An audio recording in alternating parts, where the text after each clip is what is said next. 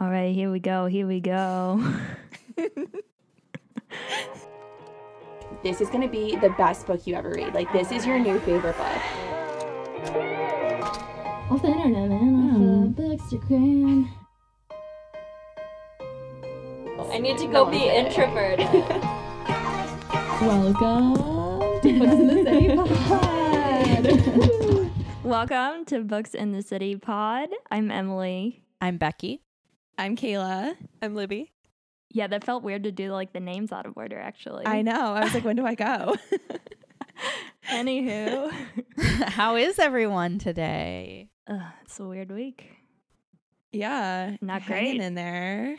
Crazy time to It be sure alive is, for yeah. sure. It's weird. The most of quarantine, I felt like the weeks have weirdly flown. And this week, I feel like it's been seven years in one week.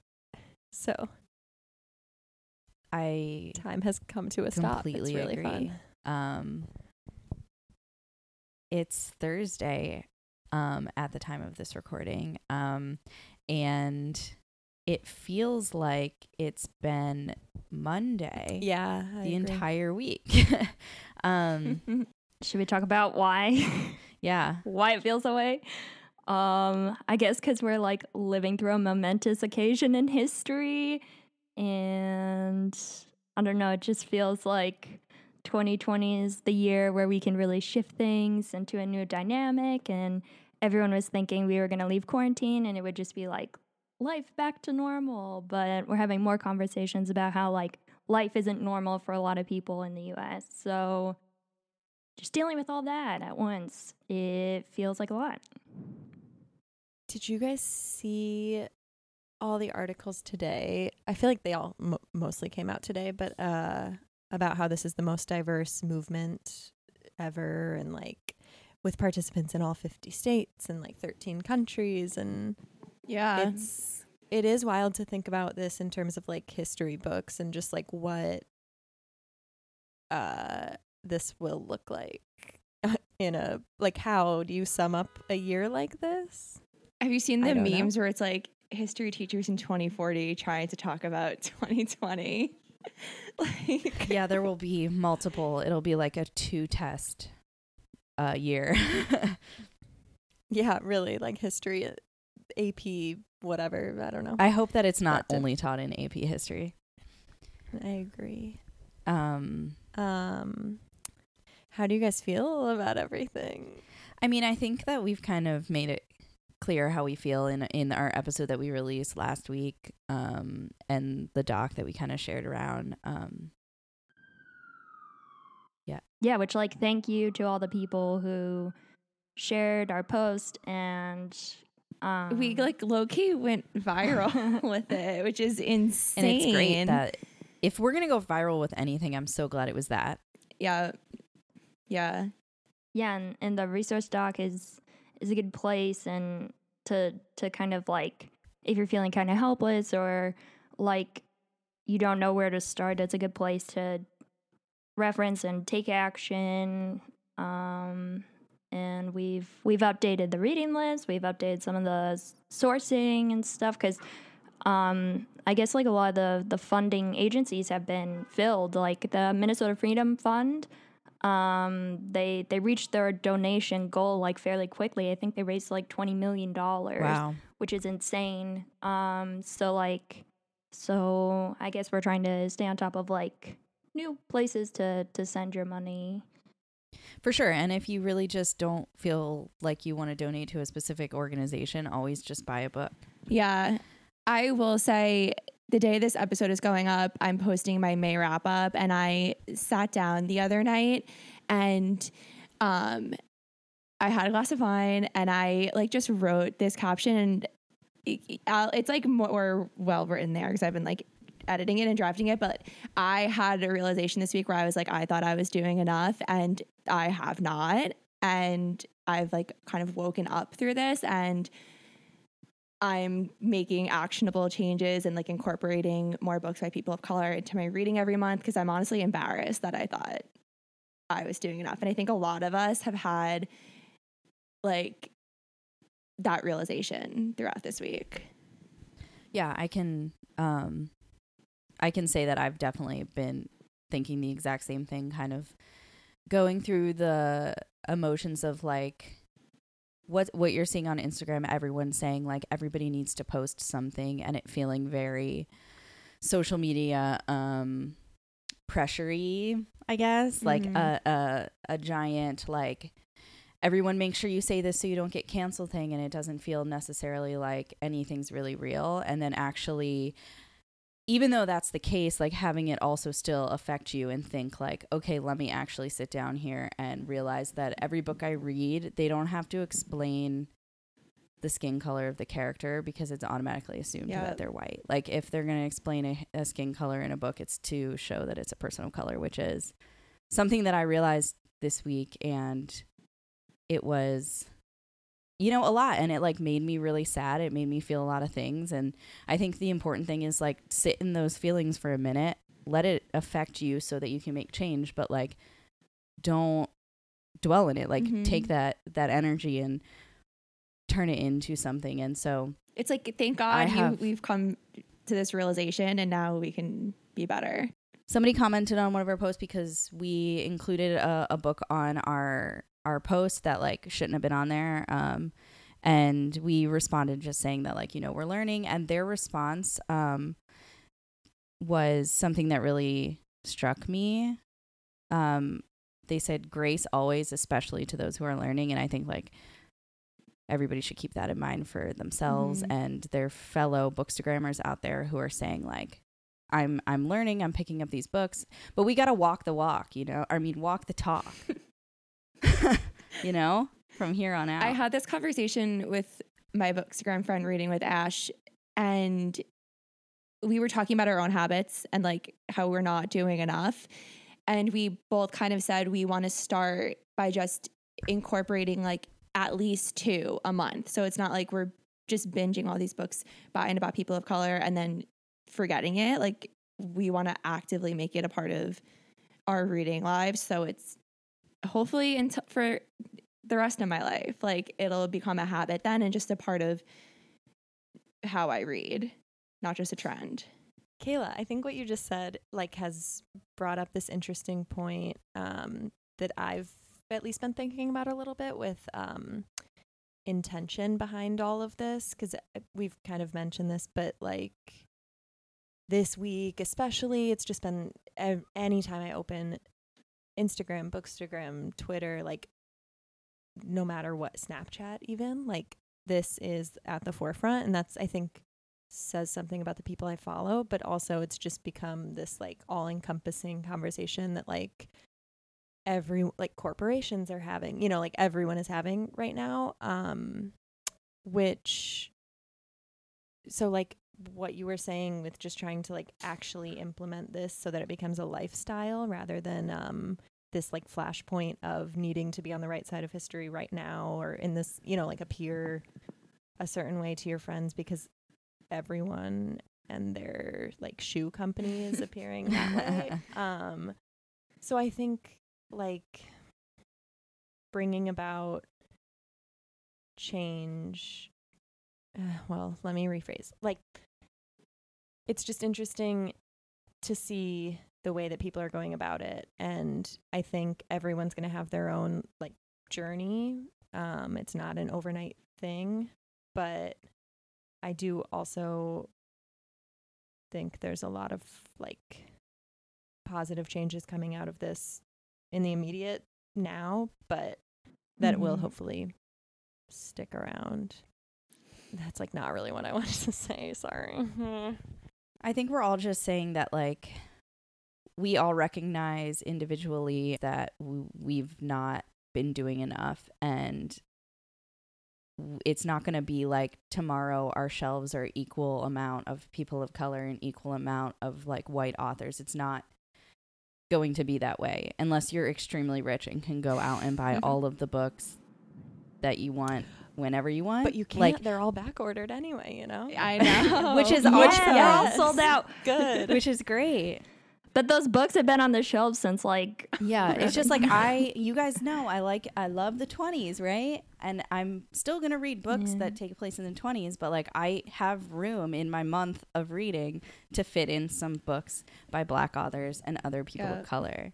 And there's no excuse to just say like, well, I want to read another historical fiction book that takes place in the 20s. Like I have space in my month, and we all do. Yeah, I think everyone's kind of touching on this idea that there's this kind of like FOMO if you're not voicing like what you're doing, which is kind of good because it's putting pressure on people and on systems to change, which is is nice.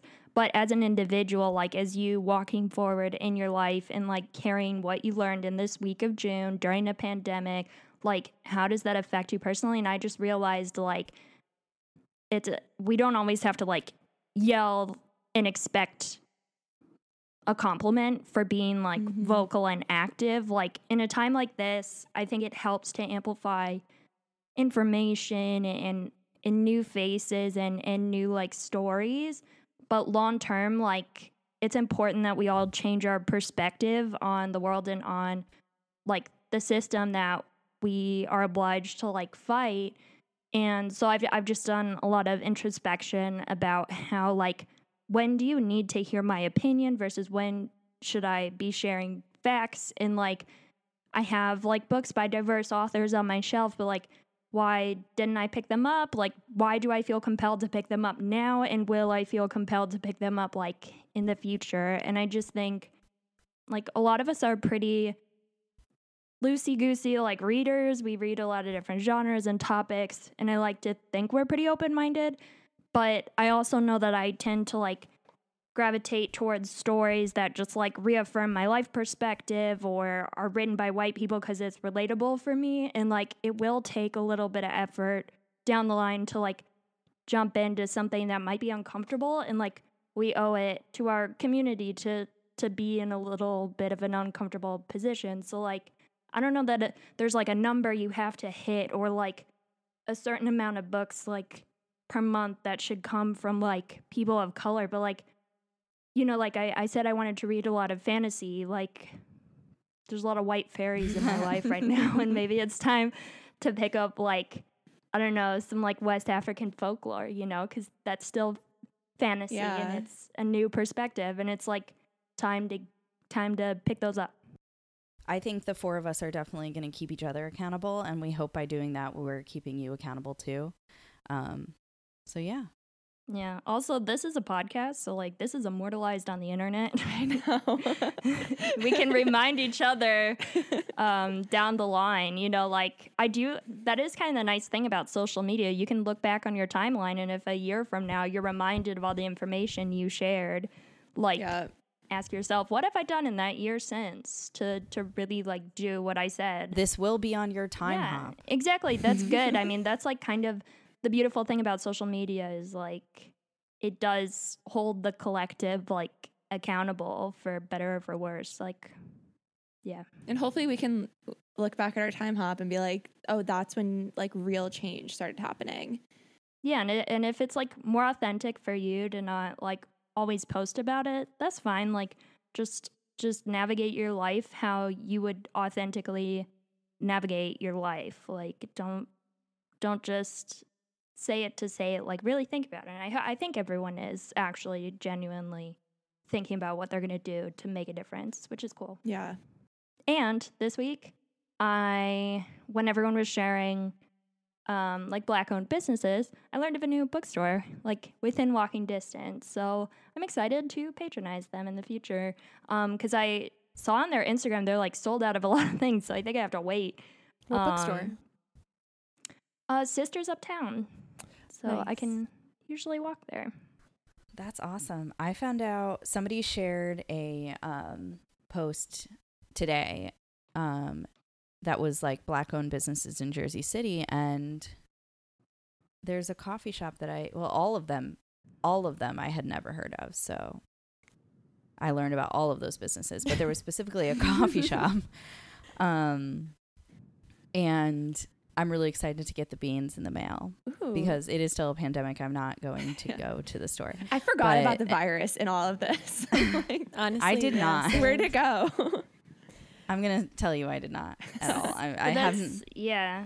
I guess I'm that, that speaks to like how important this movement is is like something that's derailed our society for three months. Like this movement has taken precedent. Yeah. I, I think that Yeah. just speaks to how important it is for that like we're heard.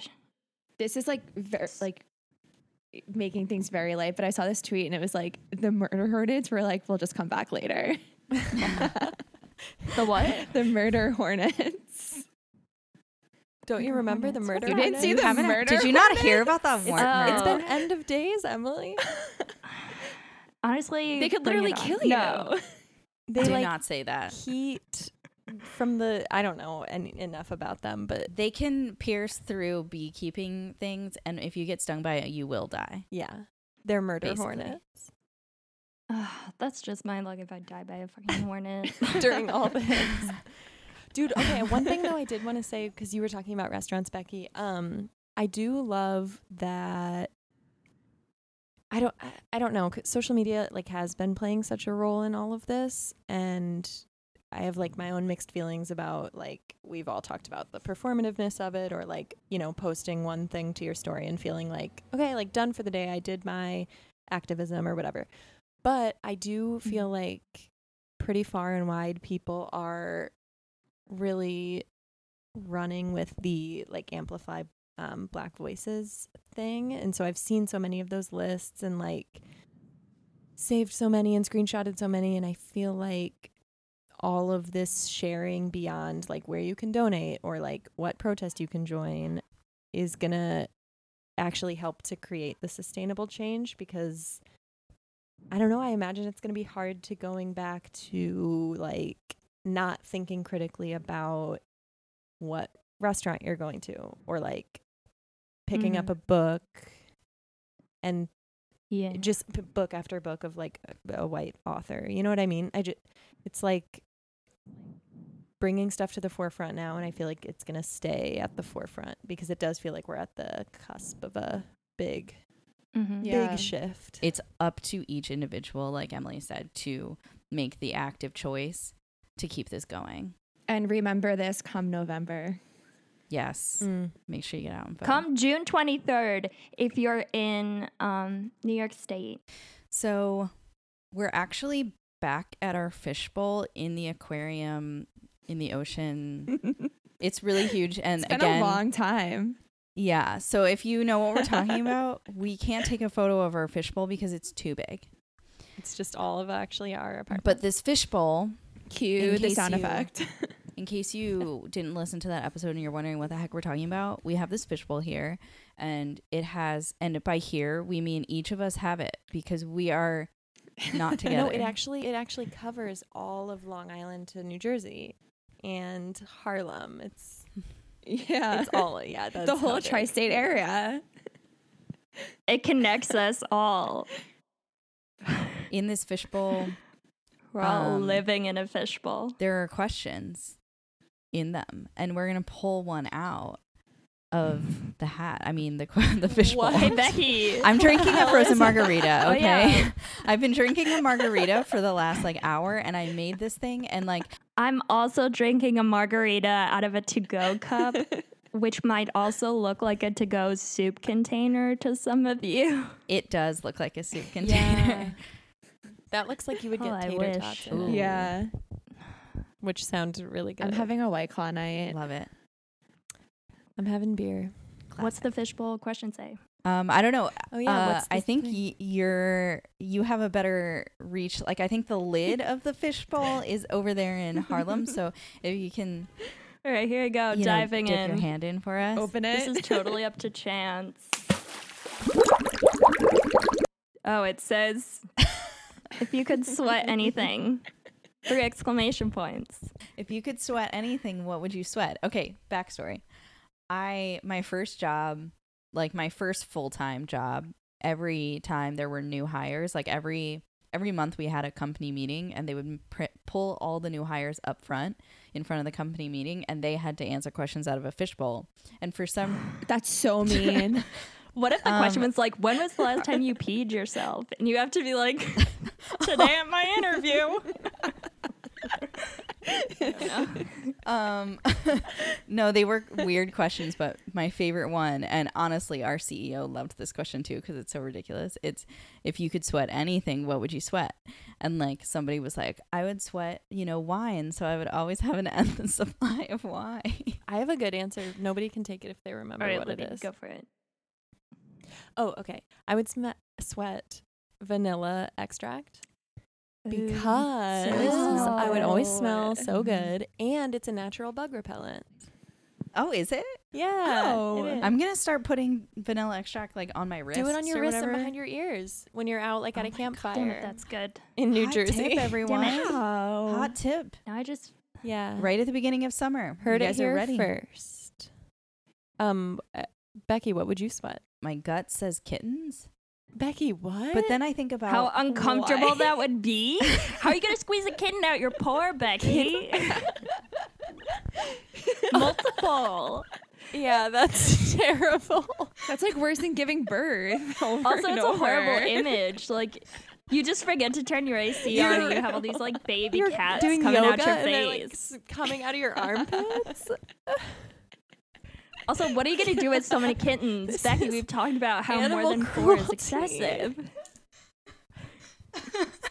we support your choice. I can't stop laughing to weird. defend myself. We always support you. I'm literally crying. have That's a- nightmares. the craziest like, I've ever heard. good luck to you. I have to say, as a scientist, I don't see how this works. All right, Kayla, what would you sweat? I would sweat deodorant. Oh, Smart. That sounds, Smell that good. sounds sticky. plus if it it's, could be that like don't people wear like spray sorry just move my mic completely away from my face to demonstrate putting deodorant on don't people wear spray hmm. deodorant it could be like that the aerosol. Yeah, yeah that's good. so I interpreted this question as like, what is your essence? And like, that's what you would shed. And I feel like my essence is is like maybe like like cheese. I have like a love hate relationship with cheese. Oh you my would gosh. sweat cheese. That's worse than kittens, Emily. that is worse Especially because cheeses can be so stinky. Stinkier. Oh, like queso. no. oh that's what i'm picturing i'm literally picturing t- Tostitos No, no, no. I'm thinking like uh, a. I eat a lot of feta sprinkled over everything. Maybe Ugh. it would be that. That's pretty I gross, eat feta like- every day lately, and now I'm not so eating n- it tomorrow. and your how big are your pores? They're pretty big. Okay, I Becky, acne. no. sometimes it's little. Uh, Wow. God. so Kayla and I are the clean people of the pod. well, I wanted to be feel different. like this was very telling. clean. Just kidding. I'm actually really disgusting, and I sweat. Oh, No, you had a really good answer. I'm glad you went first. Yeah, yours was so good. Originally, I thought aloe vera because, like, if you get a sunburn, then you're cool all Ooh, the that's time. But then I was like, that seems derivative. Mm. Cheese, it is. that one is sticky. That would be sticky. that's sticky for sure. All right. Well, should we talk about books? Maybe. I think so. Probably. Okay, I was hesitant to select it because it has a really long title, and I was like, "Good luck to Becky and Nicole for fitting that on our books." But I love that you were worried about the Instagram. I'm, I am pleased to hear that you're considering us designers in your You choices. Have- all right, so Yeah. good luck with this title. Someone who will love you in all your damaged glory. That's what I'm looking for. exactly. That's why I picked it up by uh, Raphael Bob Waksberg. Um, so he's the guy that created BoJack Horseman. Uh, I don't know if Oh. you've watched it at all. Uh, I've said this to a lot of my friends. I'm not a big like adult cartoon fan. I don't know why. I'm just not. Me either. not either. But Bob's Burgers is Yes. in a different category for me because I yeah, Bob's Burgers Bob's and Burgers. also BoJack Horseman. BoJack is so good. It's yeah. good. It's like It's just like a very good show. Yeah, because they t- like a lot of the characters are like they're like animals, but they're also like in Hollywood and they're also kind of like depressed, like they're going through shit. This book has a similar vibe. Like it's weird, but you can like relate to it. Um, this was one of my Under the Stairs books that I got for free from some stranger. Wow. Um, it's got a little like president bobblehead on the front because one of the stories talks about like a Disneyland where everyone, all the characters are like the presidents. And so there are like some beloved characters and then some that like don't get any attention. Um, so this is up there with like the weirdest things I've ever read in my life. um, but it's also like so my vibe. And it's a short story collection, and I've had a hard time like finishing story, short story collections. I don't know why. I think it's just because like sometimes you hit a story that isn't like your thing, and then you feel like you want to put it down. Um, I know I talked about Little Weirds, but that one was more like poems and like observations. This is like proper weird freaking stories. So, like I said, some of them are kind of like duds, but there were so many that like made me laugh out loud. Uh, so I'll talk about a few of my favorites. And there's like one of the first story. There's like so it's about like love and dating and like in relationships, kind of. That's the overarching theme of the like weird essays. Um, but like there's a story that's kind of like a satire on wedding planning, but there's all these like specific things that have to be done. And one of them is like a goat sacrifice and like a dance of the cuckold woodland sprites. So the couple's like, oh, you know, we just wanted a small wedding. And then their family's like, well, you have to have a goat sacrifice. And there has to be at least 12 of them. And it just like escalates from there. and it made me laugh because like goat sacrifices. What? I hope Pete is not listening. Why is that funny? I don't know. It was just like, I mean, I'm not gonna e- ruin the end of the story, but also like there was like I don't know. The It's tables have turned. touche. Um, yeah. So now I feel self conscious about laughing at that, but like you gotta read it. It's a satire. um, Okay. and then there's like a more straightforward one that's like um, how someone remembers all their past breakups through like New York landmarks. So they're like, oh, that's the deli on 31st Street where she broke my heart, like that kind of thing. And I thought that was Oh, that's so interesting. kind of relatable. Um, if I had a boyfriend, Aw. no, just kidding. Um, and then How many are there? I don't know, but Like a lot? A few? the Is it a long book? it's like 250 pages. So like Okay. I think the links vary between like a couple pages. Like there's some listicles in there to like maybe 20 pages max. So honestly, if you didn't like one, you could probably skip it. Um, There's a story about lesbian slash bi superheroes who used to be a punk rock band together, and then um, they get their powers from getting like super drunk. Um, Same. Actually, As evidenced before. I'm actually, sweat kitten. sweating. That would probably be like right up this book's alley if you could somehow twist it into like also being kind of like a love or relationship story. Um there's like okay, there's one story that was from the perspective of a dog named Rufus. And I tried to le- read it out loud to my friends because it made me laugh so hard, and they thought I like had finally lost it during quarantine. They were like, "You good, bro?" Because the the dog keeps, you know how you talk to your dog and you say their name, and you're like, if they've been good, you're like Rufus, but if they're bad, you're like Rufus, and then so the dog is like, you're inside the dog's head, and you're like realizing that Rufus means like multiple things to the dog, and he calls his owner his man monster, which I love. Oh, I love that. Oh. So and then there's like some stories that are just like pure sadness, like of the brand that like BoJack Horseman is, like about people moving across the country and feeling like their depression follows them.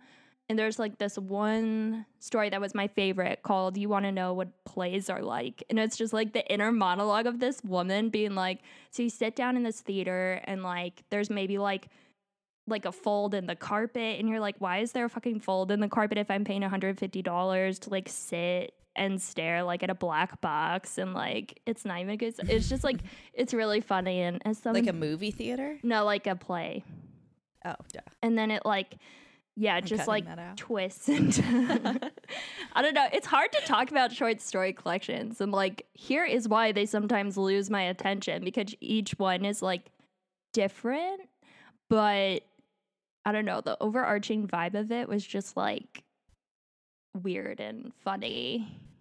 This sounds like a nice deep breath and like like watching a stand-up comedy special from like a very funny person just to like take your mind off stuff. This sounds like Yeah, I picked it up because I was like searching my shelves and I was like, I want like a rom com. Sometimes I lean on romance or like cutesy stuff for like comfort. And usually I have like three or four favorite movies that I just like rewatch. Um, but none of them were on streaming services. And so I was like, I really need that like that vibe of comfort of like, oh, just just people finding each other. And um and I was glad I picked this up. So it's kind of like, yeah, like you said, kind of a stand-up comedy vibe. If you've ever been to a UCB comedy show, it's just like that. Like if you've ever watched improv, like you don't know why it's funny, but you're laughing anyways.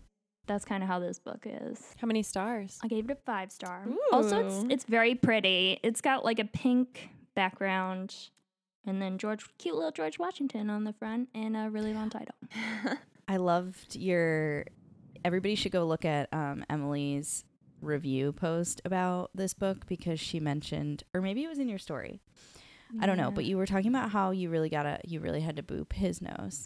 I did, yeah, yeah. It was on my um story because I took a video and I was like, boop. I just every time I look at him, I'm just like, like booping George Washington's nose.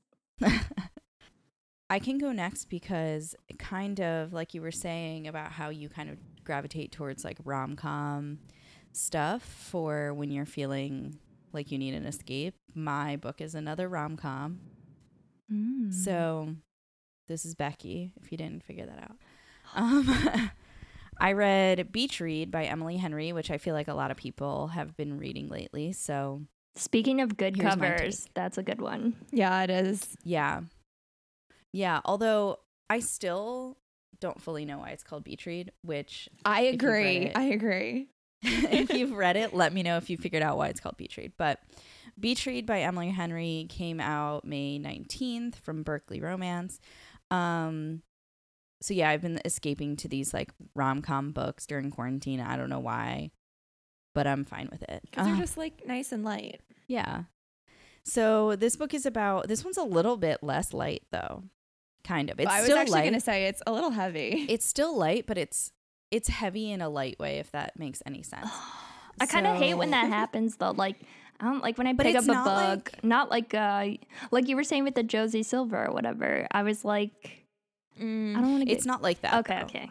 It's Yeah, not like I'll- when, when, you Becky's watch. done, I'll tell you why I thought it was heavy. Okay. Okay. Talk, Becky. Sorry. It's okay. It's not like when you turn on I'm a rom up com and you're like, oh, I'm in it for like all the cheesy. Like I'm just sitting down, and then they like force the the like serious stuff, and then you're like, oh come on. Mhm. It's not like that. That's not how this book is at all. No, it's very well done. Yeah, so this book is about January. She's um a women's literature author. She says women's literature, but um she means like chick lit. But I think they really touch on the idea of like what makes something chick lit or cheesy or whatever when it's it's just because it's a book by a woman for a woman. Um so she she's a chick lit author, a women's lit author who finds out um, she's at her father's funeral and she finds out that he had a house on Lake Michigan with another woman that she did not know about. And she's like shocked, she's angry, she's like trying to understand why this happened, but she's also struggling with her personal finances. And her dad left that house that she he had with another woman to her and she's like um what and so because she's struggling with her personal finances she decides she's going to just go stay in the summer house for the summer pack it up sell the house and then hopefully during that summer write the book that she promised to her editor. So she's got se- serious like writer's block. Um she's hoping that like going away and being in a new place is going to help. Um, so she gets to the house and she realizes that her next door neighbor is actually her college um, writing enemy. And so his name is Gus, and he in college always like made fun of her and like called her out for how all of her stories always had happy endings. Is this enemies to lovers? And- oh my god. I think. Sounds like You think enemies it's to Hate to lovers. Oh my it god. sure Oh. Yeah. I love those. It's um, I ship them so much too. it's so cute. good. I do too. It's so great. So Gus writes like literary fiction, like serious. He's trying to write the great American novel, like Gus. you know that kind of Too guy. much, Gus. We all know Um, that kind of guy. Pump the brakes. And then January, she like lives by the happy ending. Like her whole life is based around like my parents had a happy ending. Like it doesn't matter what hap- what like hardship we're faced with. Like it's there's always going to be a happy happy ending, which we know in life is not the case. Um, and this book kind of is her exploring the fact that life doesn't always have a happy ending, and it's kind of like up to you to like figure out how to accept that and make your own kind of happiness through it. So the other like main plot point of this book is that Gus and January challenge each other to write in the other's genre. So January has to write like a literary fiction book like Gus and then Gus has to write something happy. And Hey, Oh, fun. it's so cute. cute. and he can't do it, but she can. Hopefully, You have to read it, But the book she writes, I texted Becky when I was reading Beach Read, and I was like, I want to read her book. oh yeah, me too. It's like yeah, you got to read it, but I have to tell Oh. you the sexual tension in this book had me like screaming. Like I mean so wild the sexual tension. Good. Oh my god, I didn't feel like Becky. that. I did because it's like not a spoiler, but like they get like they start to get real hot and heavy, like Oh yeah. and then something happens and they can't get hot and heavy, and it's just like Did you do the thing where you you read the part and then you kind of like eyebrow wiggle at yourself like they did I feel so uncomfortable now because if you listen to last week's episode, you know that my mom just read this book too. Actually, I think we should clarify. We've talked about like our romance preferences, and I think like the build up, like the uh, you want to watch their relationship like become something romantic. That's what I like. That's why I like the hate to Yeah. loves. It's That's why I like when. Yeah, yeah. It's not really about the sex. Exactly. It's like if they weren't meant to be, and then they come together, and you're like, I knew it. knew they would do it. But if you if that's what you like, this is a very satisfying satisfying book for that that like feeling because it mm. the tension is so intense. The sexual tension. What, Emily? So anyway, this was such a good book. There's a reason why it's on the bestseller list. Like it's a good book. Um I did get it as an advance copy from our friends at Berkley, so thank you to them. It was a book of the month pick, so if you're a book of the month member, like you can go make it an add-on or whatever. Um but yeah, I'm going to buy like the physical copy. I had an e version. I'm going to buy the physical copy for my library because it was so good. I love it. I want to like share it with people. Um yeah, but it in at the grand scheme of things, it's light, but it has some heavy themes.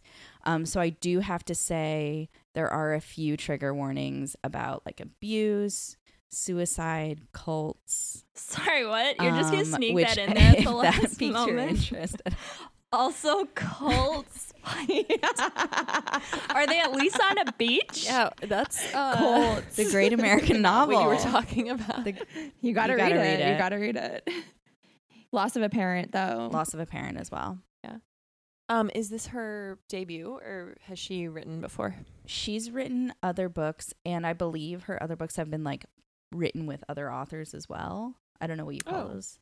Oh. Um, but I don't know for sure. I I'm pretty sure this is not her debut though. Like, I know for sure I've seen that she's written others, but I'm not sure what they are called. So I just feel like this one has been everywhere, but I've never heard of her or yeah, like, seen her before.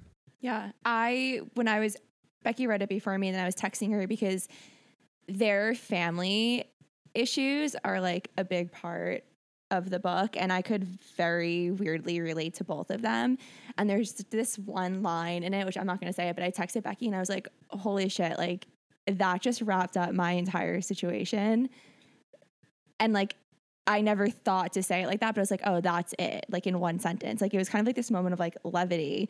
But it took me a bit longer to read the book because of that stuff, because it was like very, very Too close to home for me. But I still loved it overall. Yeah.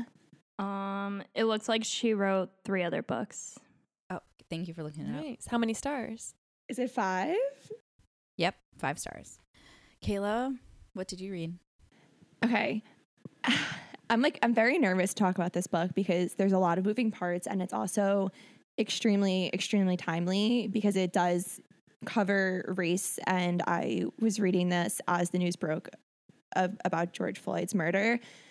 So it was a very it's an emotional book but it was even more emotional for me to read it like as everything was happening. But this was I got this as my March Oh well, it's what's I guess I should tell you what it's called. I'm so nervous. I'm just jumping right in. Um, it's a good neighborhood by Therese Anne Fowler. So this was my March book of the month, and I feel like we've kind of like touched on this before, but you know, when like sometimes a book just sits on your shelf for so long, and then you just like feel like you have to read in a certain moment, like that kind of happened to me with this one.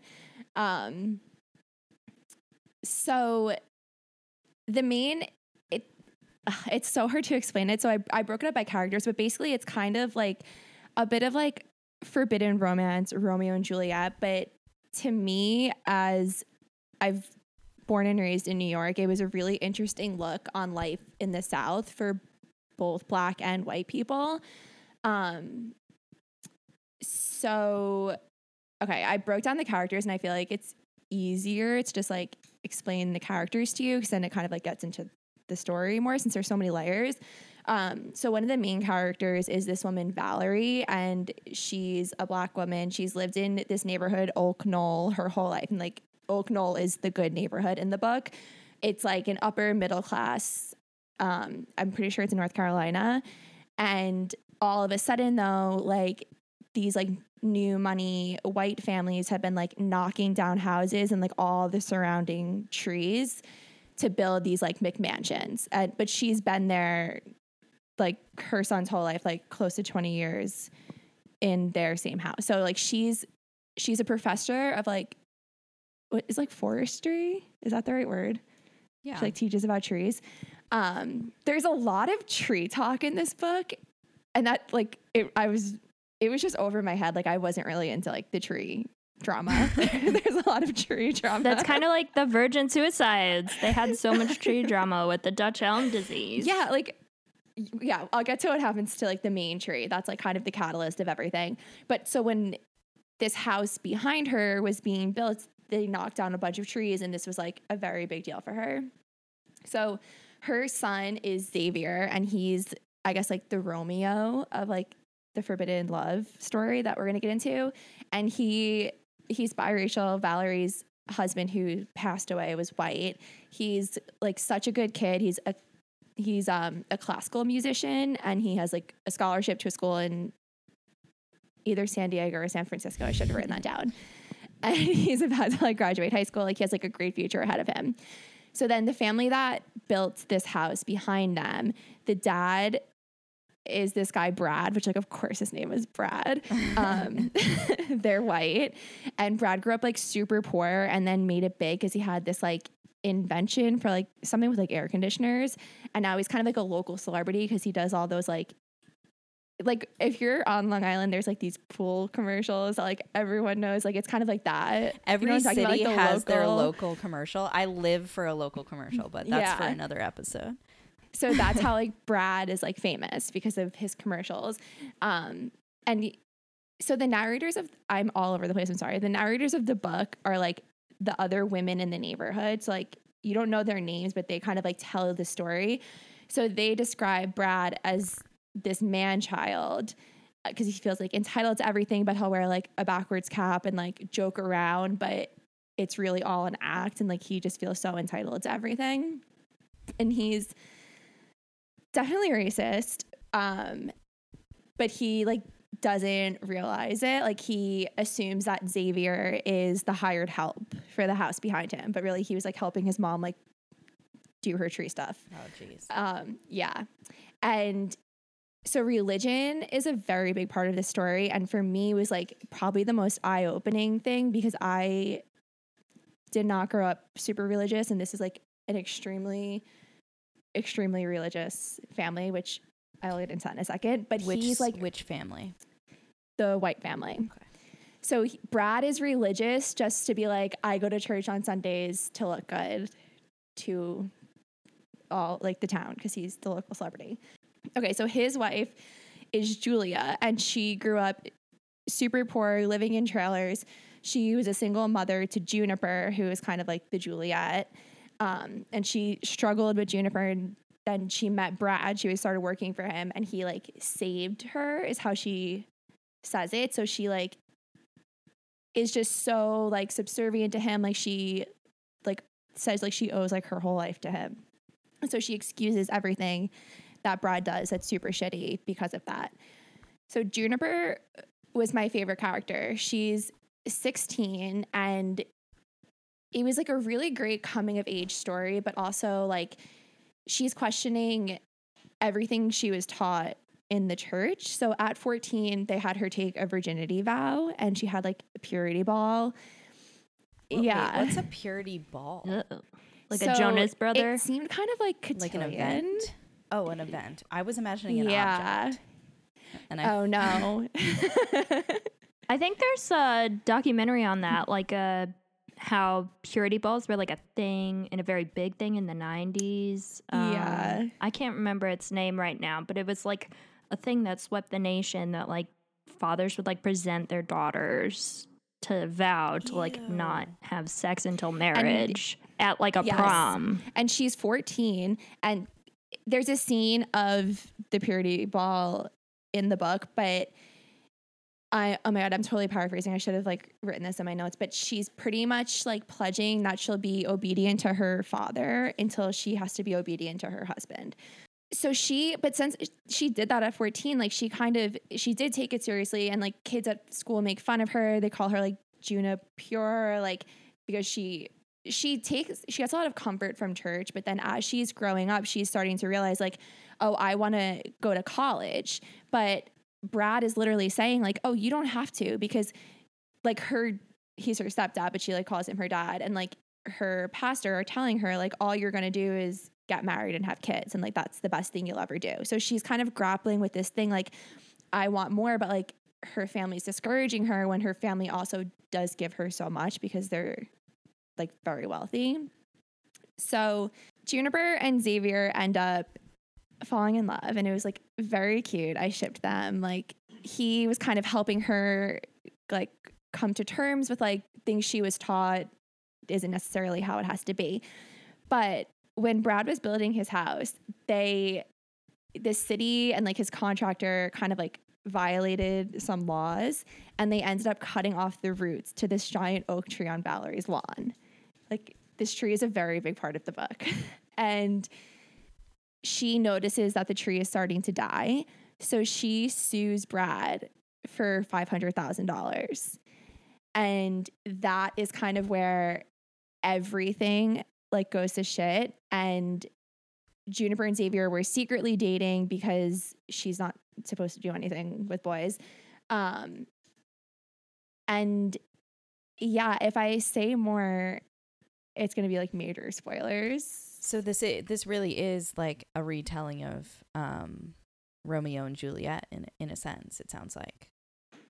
Yeah, as I'm sa- talking about it, I'm realizing it more because of like the way that things end. But I think that you, without me giving away the whole book, you can assume like Xavier was a black boy dating a white girl with an extremely wealthy dad, and and the way the world is right now, things go south quickly, especially after Xavier's mom sued Brad by the end of mm. this book, I was literally like sitting on the couch crying. Like it was, mm. it- like, I just like you root for Xavier and Juniper so much, and it's like they're the future, and they're like their relationship is great and it's amazing, and there's nothing wrong with it. But unfortunately, like her family doesn't agree with that, and it's just like a catalyst to a not very good. Uh, well, I'm comparing it to Romeo and Juliet, so you can kind of assume something. Yeah. Oh. But it was like, This this sounds like a really good book. yeah, though. and I'm almost kind of glad that I read it when I did, even though it was a heavy read during a very heavy time. Like, I don't, it, I don't know. Like, it's just, it's very like of the time, and it, but like the religion stuff was so interesting too, and like life in the South. Like, I've never experienced that. So there's a lot of parts of it that were super interesting. And I was really nervous to talk about this book because of kind of how timely it is. But I would pick it up. I think it's like a great look at kind of what life is like in this country. So So how many stars? four stars. I th- okay, I'll say why. I just remembered why. The ending felt very mm. rushed. You know, when you're like reading a book and you like get to a certain number, like a very high page number, and you're like, there's so much shit that needs to happen still. Yes. That happened to me with this. So it felt like all of a sudden, like everything was wrapping up. And I felt like that could have been fleshed out a bit more. Because it really, like, the bulk of the story was at the very end. It just went by very quickly. So, yeah. Libby. I'm talking about the fifth season by N.K. Jemisin, who is incredible and award winning and like should be taught in all creative writing classes like sci-fi and fantasy and otherwise. Like she's an amazing author. So obviously like going into this you can just to set the tone, I really loved this book a lot. um so also it's been a bit since I read it, but thinking about it today, I have it's a trilogy, um, the Broken Earth trilogy. And I have the second and third book and I'm like ready to read them immediately because this book is so good. Okay, so yeah, it's called The Fifth Season by N.K. Jemisin and it was published by Orbit in um August 2015. So it's fantasy. Um, and just a warning, there's like a lot of it's just like a lot to explain. Uh, so I'm gonna do my best. okay.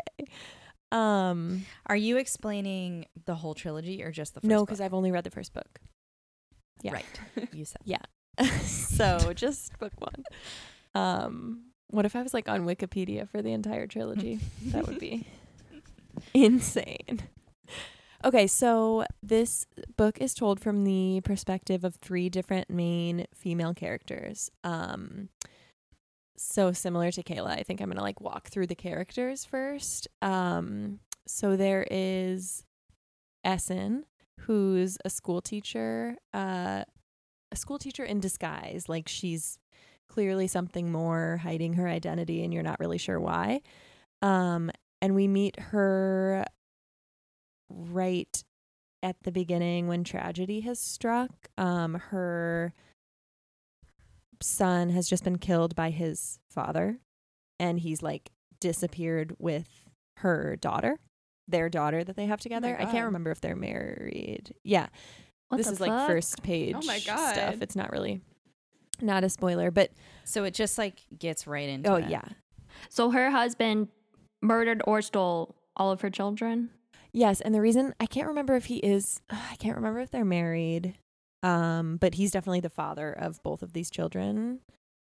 And he killed the son and has whisked away the daughter. So yeah, you're meeting Essun at the beginning of this book. She's in this like really broken place. It's those passages are like so tragic and touching. She's like sequestered herself away in her house with her son's corpse and just kind of like lost her will to live at first and then she um kind of begins this quest to find her daughter and save her daughter. So um that's kind of her bare bones beginning. Um another narrator in the book is Damaya who is a young girl who's taken from her family after she accidentally reveals that she is an orogene. And so, and I should also men- mention Essun is also an orogene. Um, orogenes are people in this world who can harness the earth's energy and use it, like wield it as a weapon. Uh, Ooh, like this by, Avatar. like- yeah, they do this by like drawing heat from the earth. Um, they're super feared in the community. It's like I, it's, I feel like it's post-apocalyptic. It's very um, well, I'm going to talk about the setting a little later, but like the orogenes, like if you are one, so like Essun, who is one, she ha- has to like really keep it concealed, and she's like built this fake life for herself, and has kept it under control, and now it's all going to shit. So, so Damaya um, is this young girl who is an Orogene, and it accidentally comes out because when Orogenes get angry and when they're young, um, or if they just don't have a good control over their power, um, they can actually end up killing people or things accidentally because you're drawing the heat through the earth. But if it's out of control or angry or whatever, you can accidentally draw heat from humans and Oh wow. they can die. So that's why that kind of explains like people's huge fear of them. And when orogenes are, I actually hope I'm pronouncing that right. I think I am. Anyway, when they're um, discovered, like a lot of communities just murder them. Um, and like families will just murder my them because it's like for their own safety. Yeah. But Damaya's parents uh, struggled with that. So they instead called the fulcrum, which is like the government in this world. Um, so they tell the fulcrum that they have an orogene daughter and they need a guardian to come get her. So guardians are matched with orogenes and they're taken to the fulcrum and trained, but it's this like horrifying, abusive uh training between the guardian and the orogene. They're they're matched and they're like paired for life. And yeah, the the guardian like controls the orogene through pain and that's kind of like how they get them to bend to the fulcrum's will. It's very corrupt, it's awful. You're like essentially fulcrum orogenes are like essentially sold into slavery. So Are orogenes just uh women or there's like male and female? there are male ones. Um, and the orogenes power is measured in a ring system. So um, the most powerful orogene would have would be a 10 ringer. Um, Ooh. Yeah. Like uh I literally keep thinking of Thanos as she's talking about this. oh, I don't watch Marvel movies or I haven't seen them. But like a good Thanos. is that Marvel? Yeah. Yeah, he's just got like a lot of um stones on his Okay. yeah. okay, so that's Damaya, the second character. So we meet her as her family is literally selling her off, and she's going to the Fulcrum and has a tough journey ahead. And then the third narrator is Syen or Syen. It's S Y E N. So I'm going to say Syen. She is another orogene um, who what has come up through the fulcrum. So she has her guardian. She's been like trained into submission kind of thing. Um, she's a four ringer, and she is also what is known as a breeder in this society. So they literally breed. Um, I was going to ask, are there a lot since some families kill them? I think it's less common. Yeah, they're killed off a lot or they're in hiding. okay. Um but yeah. So so that's um Syen's life is that she's like has to breed with this man who is a 10 ringer, I should mention, and he's like out of control. Does she like the person she's breeding with? I get the vibe that she does not. Um Is so it a hate to love? So Alabaster, he's a ten ringer, so he's the most powerful that you can be as an orogene, and he's also very like uh emotionally unstable. Sometimes his powers seem a little unstable, so he's um so no, she's not a fan of his. Um and he's also just kind of like a scary presence uh in general. But I'm not going to there is romance in this book, I will say, like all good fantasy has, but Mhm. um I'm not going to get too into that. Is this YA? No, no, no, no, no.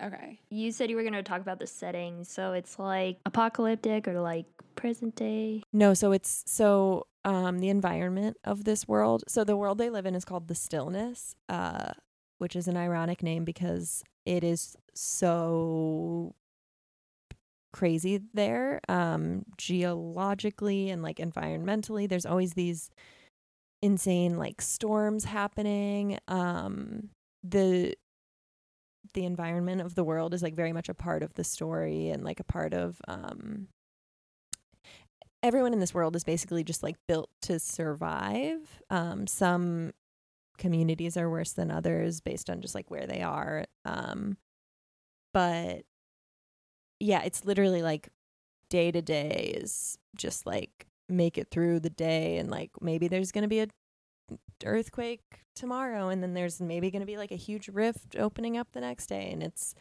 insane. So the title um seasons are these um life altering environmental changes. And sometimes they can be prompted by um orogenes like getting too crazy with the earth. So there's this fear of the fifth season coming um and Oh. like fucking up all their lives. So yeah i that's pretty much all i'm to say about plot because i want to talk about jemison's writing too um it's literally the most masterful world building I've ever ever read. And like wow.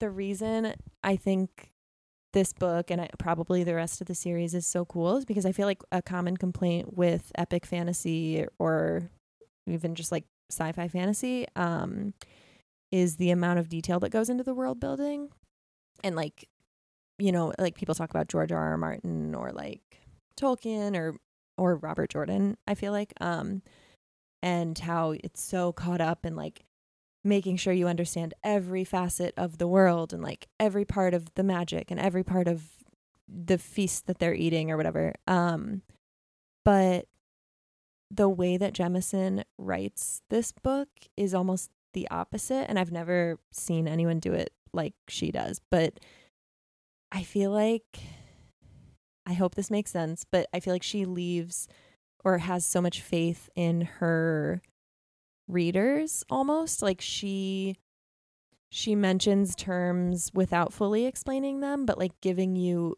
enough information to like stay interested or like at least you know you read orogene and you're like I have no idea what this means but there's enough enough context that like you can deduce that okay like they have some kind of power. Like I don't know what the power is but like they have power and people are scared of it. And then like when they channel the power it's called sessing. And that's thrown around a bit at the beginning too.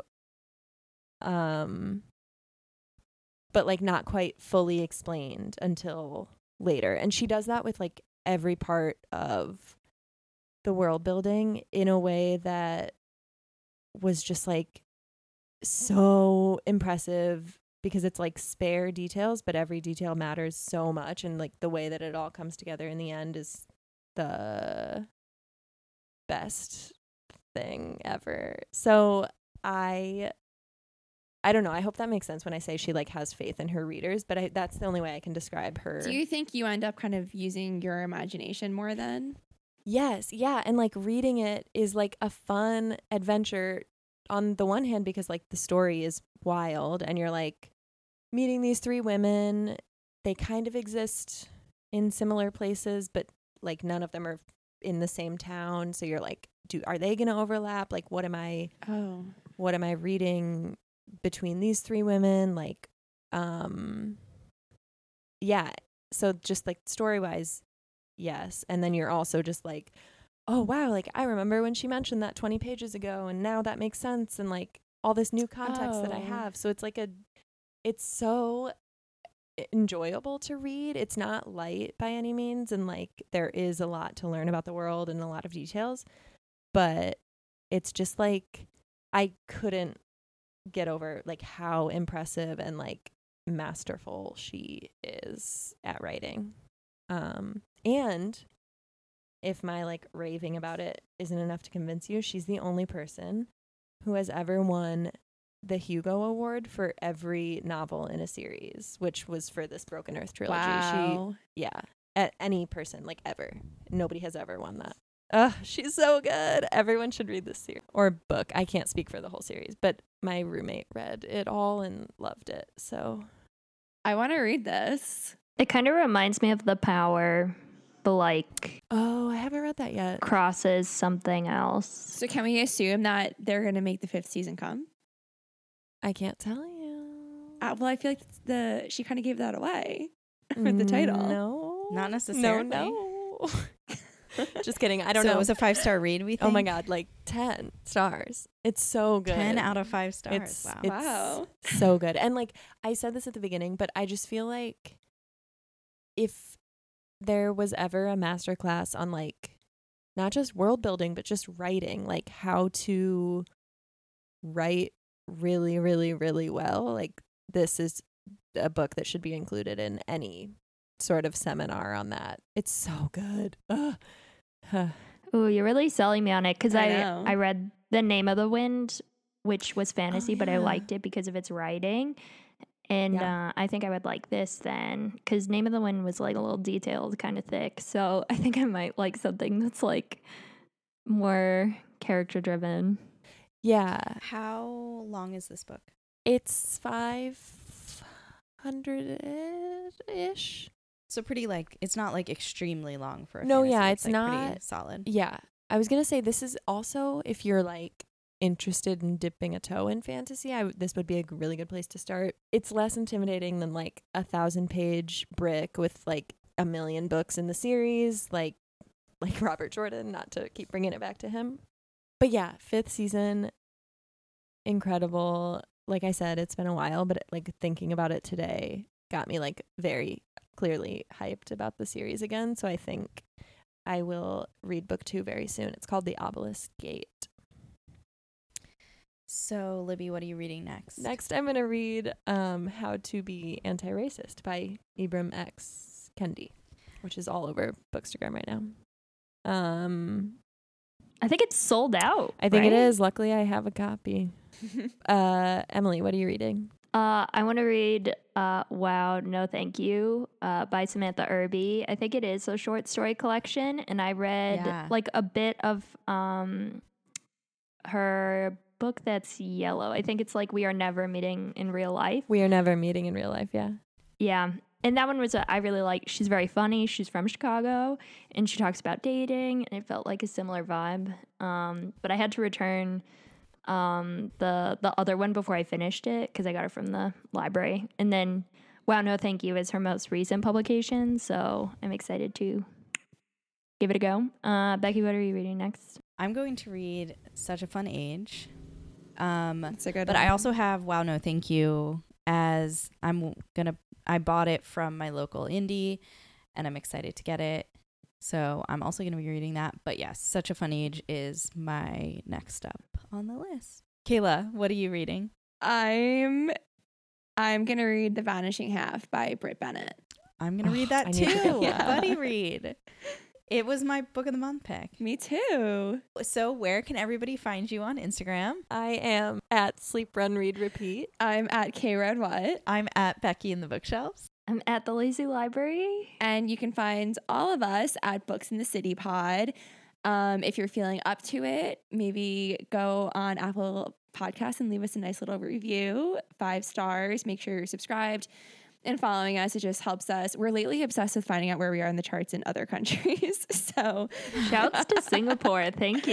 Yeah. Yes, if you're if you're one of our listeners in Singapore, please send us an email. Yeah. France, France, you could you could you could hit us up. We we see you. yes, we see all of you outside of the US, like yeah. for sure. Thank you for listening. Um, and also keep in mind that our resource doc, we're keeping it in our link tree on our um, Instagram, link in bio. So check it out. You know, take a look at it, find some book recs, um, look through the action items, petitions, you know, voter registration information. There's so much in there. Libby is keeping it really up to date. We're going to keep keeping it up to date. We will continue to remind you that it's there. Um, we're really excited to be able to share those resources with you. So check them out. Yeah, and shoot us an email if you'd like to add anything to our list. Thanks. Thank you for listening. listening. Yay.